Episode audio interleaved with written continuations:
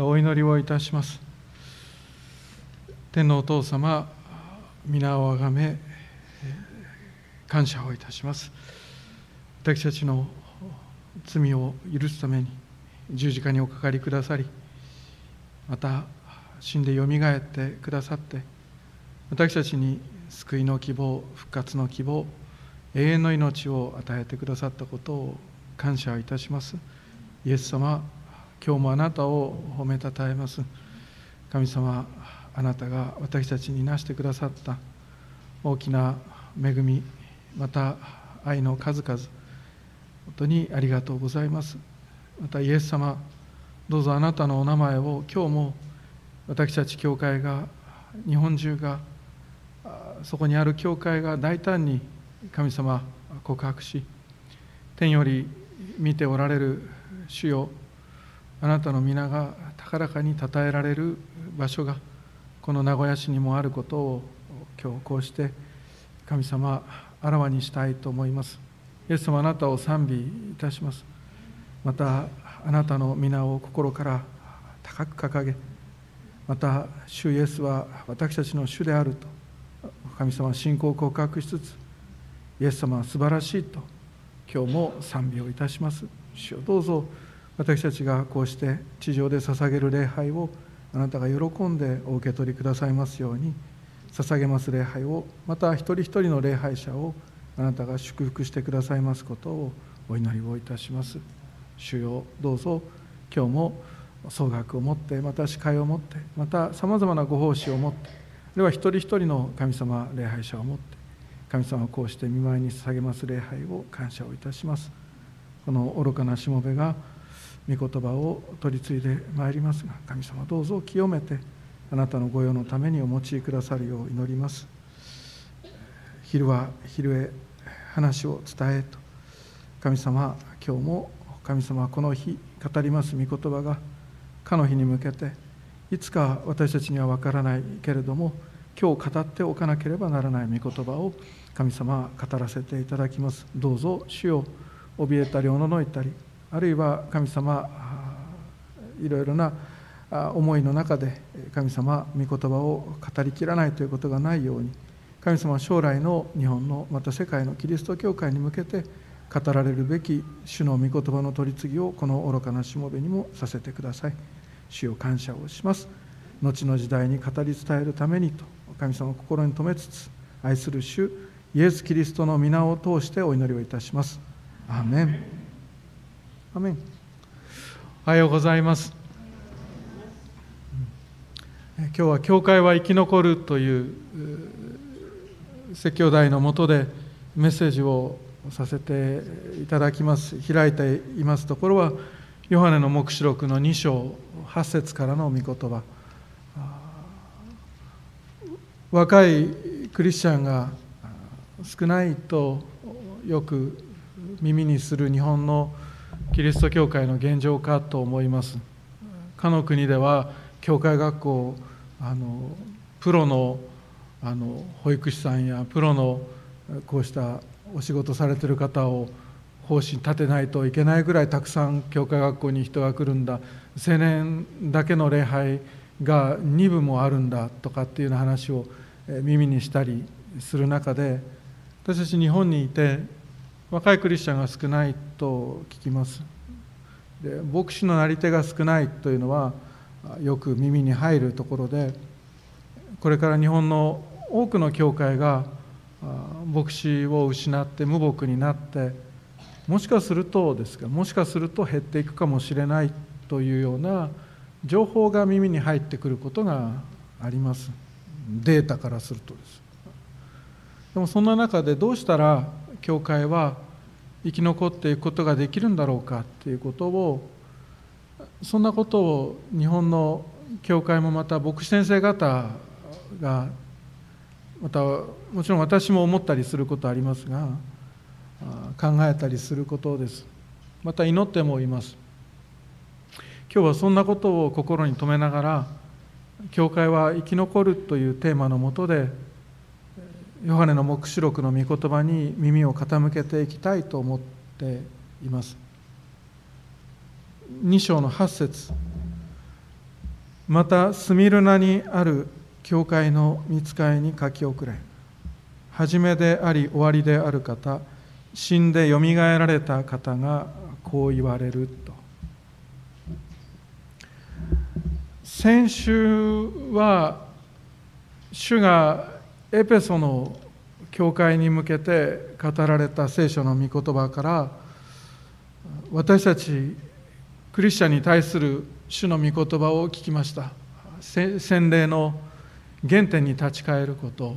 初めの愛さっきも歌いましたが初めの愛と変わらないものを主に会った時にこれが私の洗礼を受けた時の愛と同じものですとお捧げできるものであろうといった励ましが語られたかと思います。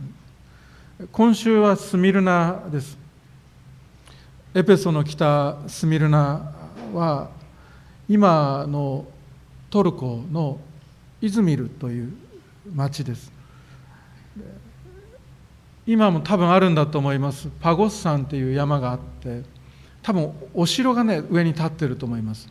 でその山はねかつては冠のように見えたというふうにして記録されていてその冠に見えるその山の周りに町が都市が建てられていました。冠ですから今日私たち今日8節から11節読んでいますが命の冠を与えようと主が言われた御言葉をこの後ずっとスミルナのクリスチャンたちは命の冠を山を見るたびに思い出したかと思います。当時の人口で今の人口とは違います。もう相当少ない世界の人口の中で10万人を超えるいわゆる大都市大港湾都市でいいと思います。はもうとにかく大変裕福な人々で満ちていました。実にスミルナというのは有名な都市で昔から。で聖書の当時もエペソは重要な都市の一つだったと先週お話しましたがエペソに並んで エペソに並んで重要な都市の一つでありました。何が重要って人が多い裕福だっていうことだけではなくてとにかく歴史が長い。歴史が長い。設立はあの紀元前の1000年だと言われています。だと言われています、正確には分かりませんが紀元前1000年頃のことだと言われていてそして長いだけではなくてその歴史の長さだけでなく歴史の重要度も大変高い都市になります。あのイリアスやオデッセイを記したホメロスという詩人がいますがそのホメロスの出身地がなんとスミルナです。美しい建築物が建てられていました。当時のギリシャそしてローマの文化。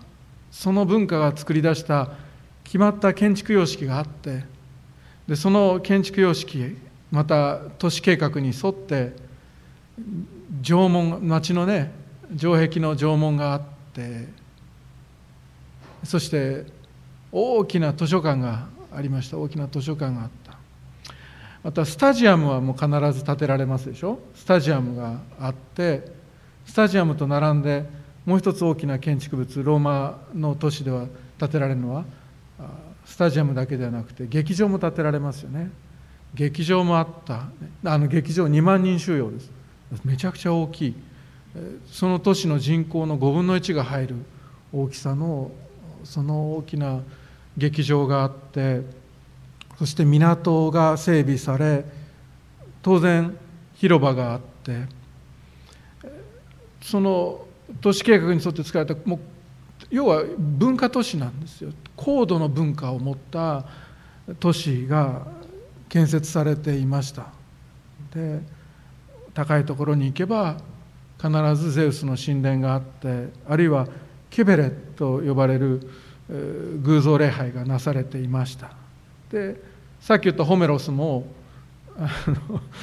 有名な詩人をあの祀る神殿が建てられていましてでそうしたあの文化の影響そしてローマの影響が非常に強かった重要都市の一つそれがスミルナでありました。ですからローマの影響強かったので皇帝崇拝が当たり前のように行われていただけではなくてそれを強制されていました。でスミルナの一般市民はそういうふうにして強制されてはいるんですが強制されてはいるんですけれどもしかしローマ皇帝に自分たちがやがて忠実であることを誇るようになっていきます。でカイザルは主だと告白するその信仰告白がなんだか気持ちがいいものになっていてその告白をすることを誇りに思う民となっていました。そうした歴史と文化偶像礼拝とそして皇帝崇拝の中でヨハネはこのスミルナに向けて主が見つかりに向けて語られた御言葉を取り継いでいきます。そしてこの年に立ったポリュカルポスという司祭この彼とヨハネは出会っていきます。出会っていきます。弟子とまでは言えないかもしれない分かりませんがヨハネとポリカルポスは関わりを持っていきます。そのポリカルポスはそのスミルナで皇帝崇拝の教養のもと殉教をしていきます。殉教をしていきます。それがスミルナでした。ひどいですね。偶像礼拝皇帝崇拝ですかって言ったらいやまだある。まだある。まだあるそれはユダヤ人がシナゴーグを作りそしてそこを中心に生活をしていたって別にいいじゃないですかシナゴーグはいいんです。いいんですがしかしこのシナゴーグはそういったいわゆるいいじゃないですかシナゴーグのシナゴーグではなくて、えー、サタンのシナゴーグと呼ばれる場所でありました。悪魔のユダヤ人街道です。書いてありますね。9節。私はあなたの苦難と貧しさを知っている。だがあなたは富んでいるのだ。ユダヤ人だと自称しているが実はそうでない者たち。サタンの改宗である者たちから罵られていることも私は知っていると。あります。このサタンの改宗というのがサタンのシナゴグという言葉です。彼らは自分たちのために来たメシアであるイエス・キリストを拒否しそしてクリスチャンたちを攻撃したというだけではなくてだけではなくて神学者によればここのユダヤ人たちはローマ皇帝のさっき言った皇帝崇拝のカルトをユダヤ人でありながらユダヤ人と自称しているが実はそうではなくて積極的にスミルナにおける自己方針のために受け入れてそしてカイザルは主であるという告白のもとスミルナのクリスチャンと教会にもそれを強要し強制しそれをクリスチャンたちは受け入れませんから受け入れないクリスチャンたちを迫害し投獄していったと言われているスミルナはそのような町であったのであります。そのスミルナに死んでよみがえられた方と言われるイエス様が語られます。あの死をうまく免れた方ではありません。私たちが死ぬべきその死をきちんと死んでくださりそして死に打ち勝って勝利してくださったイエス・キリストこの方が死と隣り合わせの信仰者であるスミルナのクリスチャンたちにただただ励ましの言葉を語ってゆきます。私はあなたの苦難と貧しさを知っている。だがあなたは富んでいるのだとイエス様は声をかけられます。もうちょっとまとめれば分かってる。分かってる。でもあなたは富んでいるんだというイエス様の言葉です。イエス様はまずスミルナのクリスチャンたちに語るにあたってその彼らに富と貧しさを再定義されます。もう一度定義し直します。そしてスミルナのクリスチャンが本当は富んでいるんだとお伝えになる。あなたの富の定義そして貧しさの定義がスミルナのクリスチャンたち間違っているからそうやって一人で泣いてしまうんだと。よく聞けもう一回定義し直すからあなたは本当は富んでいると主は言われるわけです。富というとこの世界で楽しさを約束してくれるものと思う方いるかもしれません。自由を約束してくれるものと捉えている方もいるかもしれません。でそれ富というとなるほど楽しさと自由と交換できるなっていうその交換するためのそれは金銭なんだ財産なんだあれ物質的なものなんだというふうにして考える私たちがいると思います。しかし必ずしもそうではありません。イエス様はそこで定義をし直します。金銭で愛は買えません。愛で愛を金銭で買おうとすれば蔑みを得るだけだと画家に書かれていますよね。画家に書かれています。あるいは金銭と楽しさは交換できるかもしれません。しかし一時的な楽しみで終わってしまう大変刹那的な楽しみになります。金銭でもお金と治療代と交換もできます。けれど永遠の命には届きません。金銭があれば嫌な仕事を引き受けなくてもよくなるしなんだかいいように思いますがしかし金銭では罪の縛りからの解放は自由はありません。立法の緊張感裁きの恐怖からの自由は買うことはできないことであります。通貨ですとか財産や名誉や地位では本当の自由や本当の平安それから愛とは交換ができないのであります。どうすれば平安をどうすれば愛にあふれた生活を本当の満足感やあるいは罪悪感からの自由を手にすることができるのか。それにはおいくらぐらいかかるのか。と言ったらいやそれはあなたが持っているものではそれらは手には入らないことです。あなたが財をいくら持っていたとしても霊的な祝福それを手に入れるためのキリスト信仰を持っていなければあなたは持っていないのであります。持っていなければそれは貧しいということ。飛んではいても持っていなければ貧しいことであります。逆にスミルナのクリスチャンヤコブの手紙の2章5節にはこう書いてある。神はこの世の貧しい人たちを選んで信仰に富むものとしと書かれているようにスミルナのクリスチャンあなたはいろいろな財や地位は持っていないかもしれない。けれども信仰に富んでいる。その信仰と交換にあなた豊かな精神性を手に入れることもできれば豊かな人間性を手に入れることもできれば徳と呼ばれるものをまた愛もそして平安も今まで手にしてきた。自由もあれば喜びもある。お金で買えないものをあなたは信仰によって持っている。貧しいかもしれないけれどもあなたは持っている。だからそれは富んでいるということだ。私はあなたの苦難と貧しさを知っている。だがあなたは富んでいるのだ。と主は言われるわけです。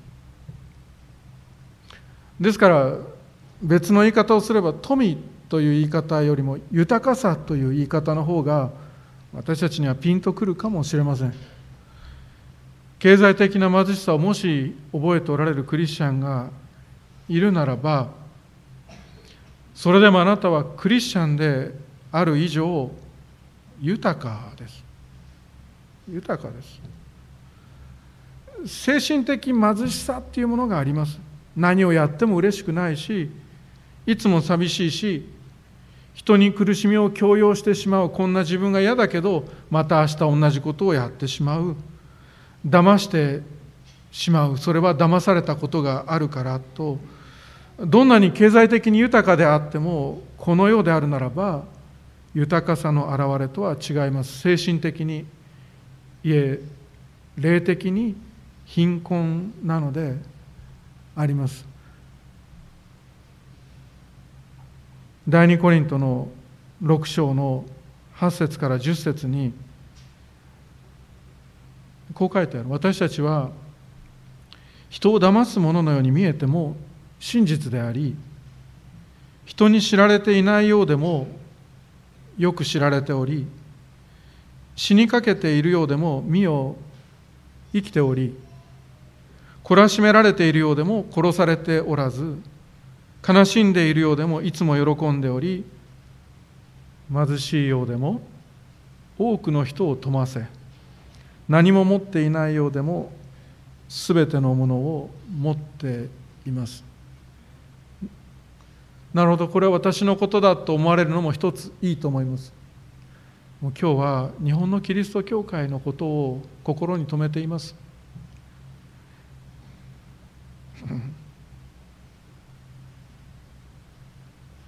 死にかけているようでも身を生きており懲らしめられているようでも殺されていない。悲しんでいるようでもいつも喜んでおり貧しいようでも多くの人を富ませ何も持っていないようでも全てのものを持っています。日本の教会は実は豊かです。実は豊かです。実は豊かであるということに気がつくのが大切なことなんですがしかし私たちはこうやって言われないとなかなか気づけない。イエス様がスミルナにある見つかりに書き送ってあなたは飛んでいると言われなければ私たちは自分たちがいかに精神的にそして霊的に豊かであるのかを気づくことができません。主の思いは私たちの思いより高いんです。私たちの見てる高さで主は見ておられないので聖書を聞かないと私たちにはあの本当のこと霊的な現実は見えないことです。自分は貧しくてかわいそうだという自己憐憫は最初は冷たくてもだんだんとぬるくなり暖かくなってきてだんだんと心地よくなっていくものです。それは個人に対してもそうですし個人においてもそうですしまた教会においてもそうだと思います。私はかわいそう私たちはかわいそうという冷たい水に入っていくとだんだんと気持ちが良くなってお布団から なかなか出られないように実は自分は豊かであるということを思いたがらなくなっていってしまう節が私たち人間には生まれつき備わっているかと思います。しかし主は言われます。よく思い返せよく考えてみてごらん。クリスチャンあなたは他の人よりも実は豊かだ。信仰も豊かだし人格も豊かだ。人よりも我慢強く人情や優しさをその年齢ですでに手にしている。それだけではなく不思議に主がこれまで養ってきてくださったじゃないか。そしてこれからも主はあなたによくしてくださることを計算していけばあなたは本当は飛んでいる。このことを思えていたいと思います、ええ、私はかわいそうだと思うのは仕方がない。そういう時はある。で同情できない人間ではありません。私はどうでもいいか。自分はかわいそうと思うことって人間生きてたらありますよ。それあるんだ。けどそのままじゃいけない。そこからそのお布団から出てこないと。日本の教会はもうダメだ。それも一つでしょうね。そんな考え方はできるんだと思います。でもそれが気持ちよくなっていませんか？と問わせてください。本当は日本の教会は富んでいます。豊かです。ただ精神的に富んではいるのは分かってるしそして霊的に富んでいるのは分かっているけども辛いことはある。辛いことはあります。で主はあなたの苦難そしてその貧しさをよく分かってるって言います。言ってくださる。ユダヤ人だと自称しているけれども実はそうではない者たち。サタンの回収である者たちから罵られていることも私は知っていると主は言われます。私たちが罵られる時私たちは一人になった気がします。変な手紙を受け取ったり変なメールをもらったり変な電話がかかってきたり陰で言われていることに気がついたりしますとあなたはきっとこの世界に味方なんてもう一人もいないんだって思うでしょう。主はその全てをご存知です。あなたに言われていることもあなたが苦しんでいることもそしてあなたが祈ることもできずにイエス様イエス様しか言えなかったあの日の出来事も主は全部ご存知です。私はよく知っていると言われるイエス様が語られます。このスミルナを攻めたのはユダヤ人の街道多分ただの街道ではなくて悪魔のシナゴーグでした。ローマ帝国の皇帝をクリスチャンたちに崇拝させようと努力しそして拒否する者たちを迫害し投獄していく。その影響がスミルナの教会とスミルナのクリスチャンに精神的な圧迫を及ぼしているのはイエス様はよく分かってるっていうわけです。また経済的な圧迫へとそれがつながっていることもよく分かっていると主は言われるわけです。よく分かってる。よく分かっていると。エペソにはないのに。フィラデルフィアにはないのに。どうしてスミルナのクリスチャンと教会だけがこんなに貧しいんだろうか？こんなに救われる人が少ないんだろうかと思う時イエス様は全部分かっている。よく知っていると言ってくださいます。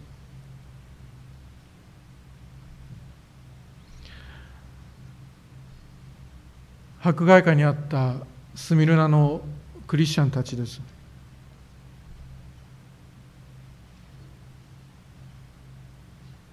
ある兄弟がある兄弟ってもう言わなくてもいいかな。早川さんのところにこの間ね訪問行って早川さん教会に連れてくることができて感謝でしたけど兄弟が昔のことをよくお話しくださったことを今思い出しています。あのお引越しをされたら新しい場所で神社に寄付しなさいって言われたで5万円寄付しろって言われしろっていうか向きしてくださいってお願いをされて丁寧にお断りをされたどういうふうにお断りしたかっていうと私は38年クリスチャンなんでっていうわけです。できないっていうわけです。で38年クリスチャンだから私はこの寄付はできないってお断りをしたらその近所の方々からあ村八分にあってそして大変つらい目にあったってお話しくださったことがあります。兄弟自分のお口でおっしゃいました。村八分にあって大変つらかった。でも一つ分かったことはどんなに村八分にあって迫害にあっても電気と水道とガスだけは誰も止められないんだっていうことに気がついたっておっしゃっておられました。あなたが受けようとしている苦しみを何も恐れることはないと十節に書かれています。あなたが受けようとしている苦しみを何も恐れることはないと主は言われます。いろんなことあるでしょうけれどなんてことはない。大したことじゃない。そんなふうに大げさに受け止める必要はない。と主は言われます。大丈夫だからです。大丈夫だ恐れる必要はない。電気も止まらないし水道も止まらない。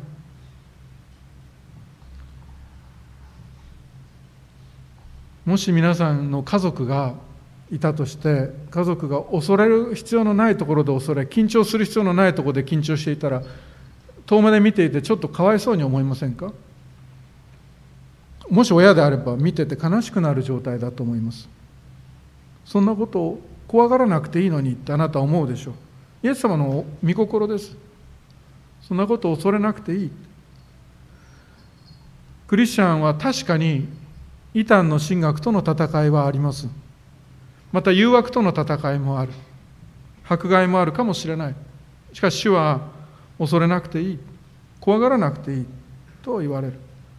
言い換えてよければもうちょっとリラックスしたらどうだ？ということです。肩の力をちょっと抜いてその迫害が迫害がって言わないでもっとリラックスしたらどうだ？あなた大丈夫だ。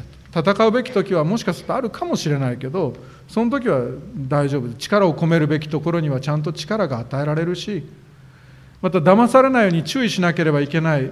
そうした罠もかけられているかもしれないけどこれが道だこれに歩めと私がちゃんと教える。主御言葉はあなたの御言葉は私の道の光足の灯火だっていうようにちゃんと教えてあげるから大丈夫だ誘惑にも打ち勝たせてあげるし基本的にはあなた全然大丈夫だと主は言ってくださることです。何も恐れることはないと主は言われます。あなたのご家族が以前録画した野球の試合をもう一度見ててそれも前のめりになって応援していた家族がいたとしましょうか。大声で応援していて三振したらヒットを打ったら一喜一憂しそしてあなたは思うそれ見るの何度目って言うわけです。見てるんだったら結果わかるでしょうって。どうしてそれを大したこととして受け止めるのと。あなた聞きたくなると思います。あなたが受けようとしている苦しみを何も恐れることはないと主は言われます。クリスチャンあなたの勝利はもう決まっています。戦いから逃げてはいけないかもしれないが心配はするな。全部大丈夫だと主は言ってくださるわけです。見よ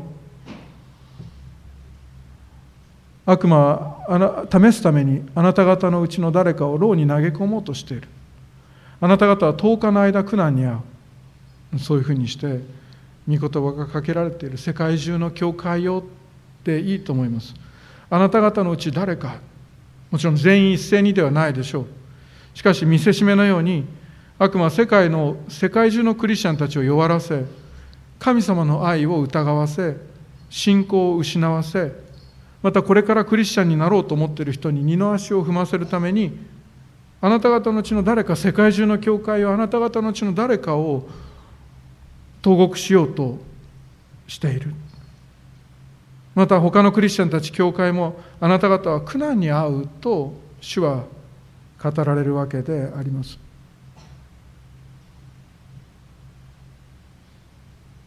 最近洗礼を受けた方いますか？いますよね。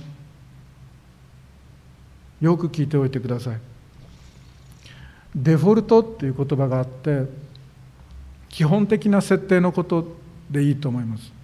通常っていうことです。クリスチャンにとって苦難はデフォルトです。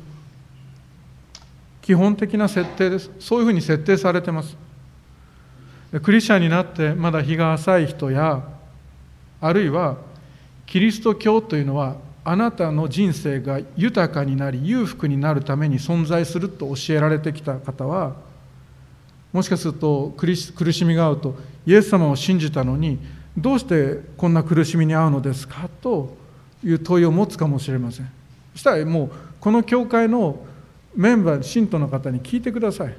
答えは一つです。それはあなたがクリスチャンだからだです。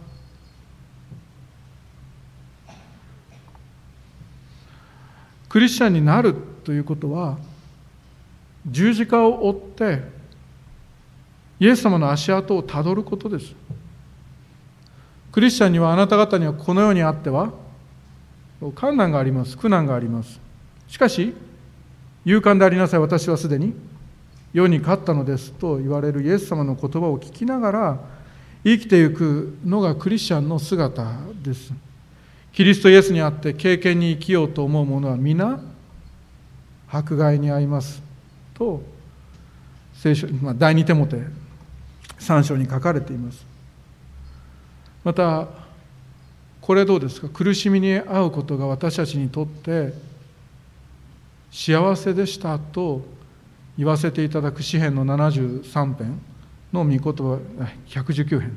119編71節の御言葉もあります。クリスチャンになってから私たちが神様からいただく祝福というのはあります。たっぷりあります。ものすごくあると言ってもいいかもしれません。霊的祝福はもちろんです。しかし物質的な祝福に預かることもあります。それもたくさんあると思います。友情や人間関係目に見える祝福もあれば金銭や経済あるいは生活における祝福もあります。あります。それを私教えてきてます。けれどクリスチャンと苦しみは本来切っても切り離せないものです。そしてもう一つその苦しみの理由はそれが神のご計画だからです。私たちの思いよりも高い思いをお持ちの神様はその苦しみをも用いて全てのことを働かせてあなたの益としてくださいます。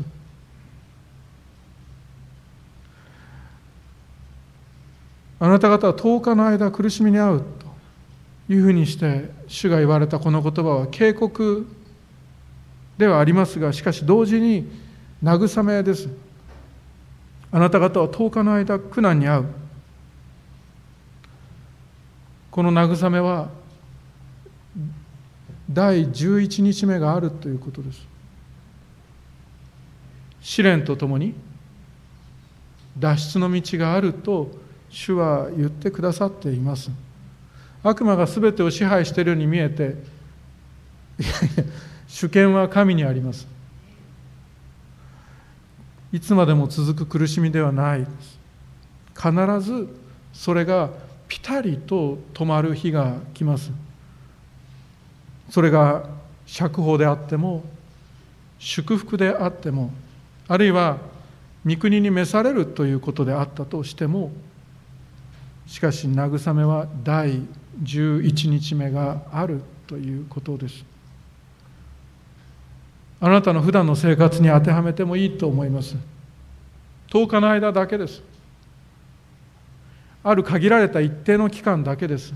いつまでも続く悩みではありません。諦めないでください。いつまでも続くことはありません。どうか悪魔の声に流されないでください。これから先はもうおしまいだっていうのは嘘です。偽りの父が言う言葉のその嘘に耳を傾けてはいけません。人間の今までのあなたの人生振り返ってこれでおしまいだって言って終わったことはない。ならばこれからもそうです。いかん戻るぞ。死に至るまで忠実でありなさいと主は言われます。そうすれば私はあなたに命の冠を与えるもし辛いことがあったら窓を開けて教会の窓を開けてパゴッサンを見なさいあの冠のような形の山を見たらいい。どんなに辛くても死に至るまで忠実であれ私はあなたに命の冠を与える予定だからと。その冠を思い出せと主は言われます。耳のある者は御霊が諸教会に告げることを聞きなさい。勝利を得る者は決して第二の真によって害を受けることはない。兄弟姉妹の中で洗礼を受けた方いますか？適齢であっても心霊であってもあのバプテスマはあなたがその水で死んだことの表れです。一度死んだ人は二度目は死にません。スミルナはローマ皇帝に忠実な都でした。カイザルは主だと告白して生活をしていた民でした。しかしスミルナのクリスチャンたちスミルナに生きる私たちは人は神ではなくイエス・キリストは主であると告白する人に変わっていきます。死に至るまで最後までこの忠実さを失わずにいようと主は語っておられるわけです。それでいい。それだけで勝利だと主は言われる。忠実であること大事なことです。でも死に至るまで忠実であることがクリスチャン生涯です。主は忠実であれと言います。することとあることは違います。死に至るまでにとにかく何かを成し遂げようと主は言ってるわけじゃないんです。死に至るまでに一回一山あの一花咲かせろとかって言ってるわけじゃないわけです。死に至るまでに何かキリスト教年間に書かれるようなものを作れって言ってるわけじゃないんです。死に至るまで何なんですか。忠実であれって言ってるんです。そうすれば私はあなたに命の冠を与えるって主は言われるわけです。デマスは今の世を愛してパウロのもとを去っていきましたしヒメナオとアレクサンドルは信仰の破線に遭いました。人の信仰が忠実かあるいはそうでないかを明らかにするのは死の時です。兄弟姉妹死に至るまで忠実であれ。これが主の私たちへのメッセージです。この黙示録を書いたヨハネ。一人の信徒と関わりを持ちます。その名前はポリカルポスで出身はこの死に至るまで忠実であれが語られたスミルナでした。この黙示録から数十年後のことです。155年。紀元155年このスミルナでトラヤヌスという皇帝によるクリスチャンへの大きな迫害が起こりました。そしてこのスミルナにはポリュカルポスというその彼が司祭として仕えていました。今や彼は高齢となっていた。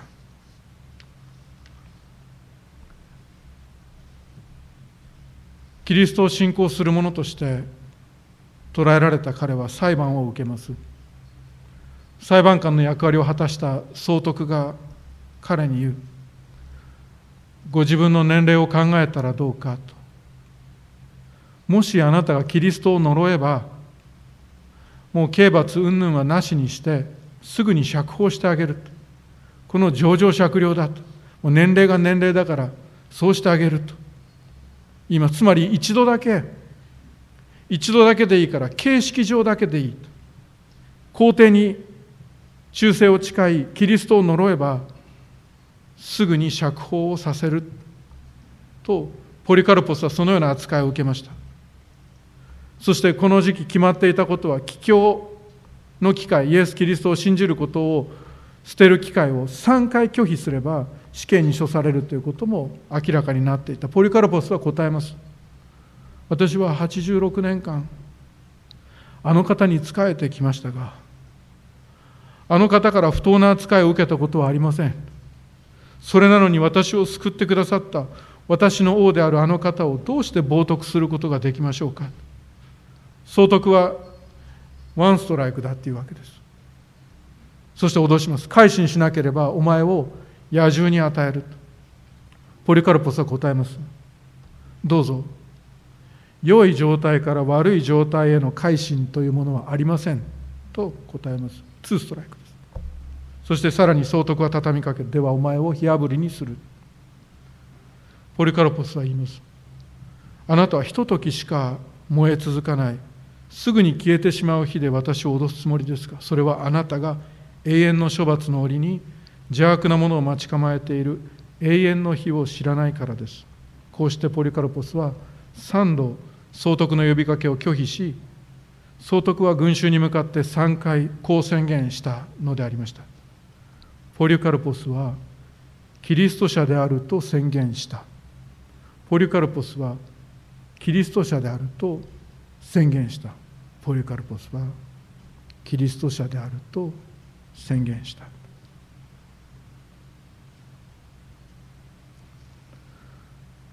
クリスチャンいますか？私たちもこの宣言をしています。そして生涯どのようなことがあっても一幕教会はキリスト者であると宣言したと言われるものでありましょう。ポリカルポスは焼かれる前焚木の中で祈ります。全能の神である主よ。私も殉教者の数に加わることを許しくださりキリストの杯に預かることを許しくださったゆえにあなたを賛美いたしますここまで聞いてあなたは言うかもしれません。でも先生ポリュカルポスは死んだ。そしてスミルナは無牧になった。教会は消えてしまうではないか。そうあなたは言うかもしれません。ヨハネの弟子ともいえるこのポリュカルポスのその後輩に同じくスミルナ出身のイレナイオスという若いクリスチャンがいました。彼はやがてリオンの司教となりグノーシス主義に対抗していく異端と対抗する素晴らしい戦いをして勝利をしていきます。それではダメですかって言ったらダメですとあなたは言うでしょう。あなたは続けると思います。先生スミルナの話ですよ。リオンの話じゃない。スミルナはもうダメになった。ポリカルポスもイレナイオスもいなくなり教会は息絶えたのだとあなたは言うかもしれない。兄弟姉妹スミルナは現代のトルコのイズミルだとお話をしました。エペソはトルコ旅行行かれて聖地旅行行かれた方は知ってると思いますが廃墟となり都市はもうない。エペソの教会ももうない。しかし聞いていただきたいと思います。今イズミルには教会はたくさんあります。そしてキリスト者もたくさんいる。それはスミルナのクリスチャンたちがポリカルポスがイレナイオスが死に至るまで忠実だったからです。覚えていけたらと思います。迫害には必ず実が残ります。迫害が起こると必ず実がなるんです。皆さん今日もしあなたが持っているキリスト信仰のゆえに少し悲しい思いをしたり悩んだり苦しくなったり息苦しくなったり心血が起こったり辛い思いをすることがあったらでも迫害には必ず身が残ります。必ず身が残ります。そして耐え忍んだクリスチャンと教会はどんなに細くなってもどんなに痩せていってもどんなに弱くなってもその日は決して消えずその場所に教会と信仰者は残り続けます。教会は生き残る。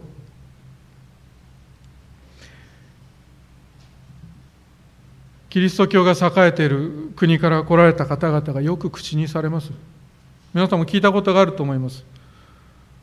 私たちは規模の小さな日本の教会は笑われているのかもしれないとあなたは思うかもしれないし私たちも思うかもしれませんが彼らは揃って口にします日本の教会は本物だと。日本のクリスチャンたちは本物だと。迫害もあるし苦しみもあるし貧しさもあるし悩みもあるし孤独もあるし寂しさもある。その中であなたたちはご利益のためではなく本当にキリストを愛しキリストを信じ真実にそして忠実に生きていると話をしてくださることがあります。であるならば兄弟姉妹私たちはもう一度へり下ってもう一度心に留めたいと思います。あなたは霊的な豊かさを持っているのならばその豊かさを奪われないように死に至るまでこのキリストへの忠実さを失わないで生きてまいりましょう。迫害や偶像礼拝の強要がもしどこかにあるのであれば日本の教会が生き残るために一体何をしなければならないでしょうか。いろいろな人がこの時代それを考えていると冒頭でお話をしました。でも日本の教会が生き残るためにしなければならないことは偶像と権力に膝をついて妥協することではありません。伝道はもちろんまた生まれる献身者を愛して祈ることはもちろんしかし何より死に至るまで忠実であることです。教会は生き残る。日本の教会はそうして生き残る。お祈りをいたします。死に至るまで忠実でありなさい。天のお父様私たちの頭では思い浮かばない主の御心と御思いと聖書から聞かせていただけますことを感謝をします。主のその御言葉に沿って私たちが死に至るまで忠実に歩むことができるように精霊を力なき私たちに力を与えそれを行うことができない生まれつきの肉をあなたが取り除き振り向いて気づいたならば私はなんと豊かなクリスチャン生涯を送ることができたと振り返り喜ぶことができる最高のクリスチャン生涯を私たち一人一人に精霊の道力によって与えてくださることを祈ります。イエス・キリストの皆によって祈ります。アメン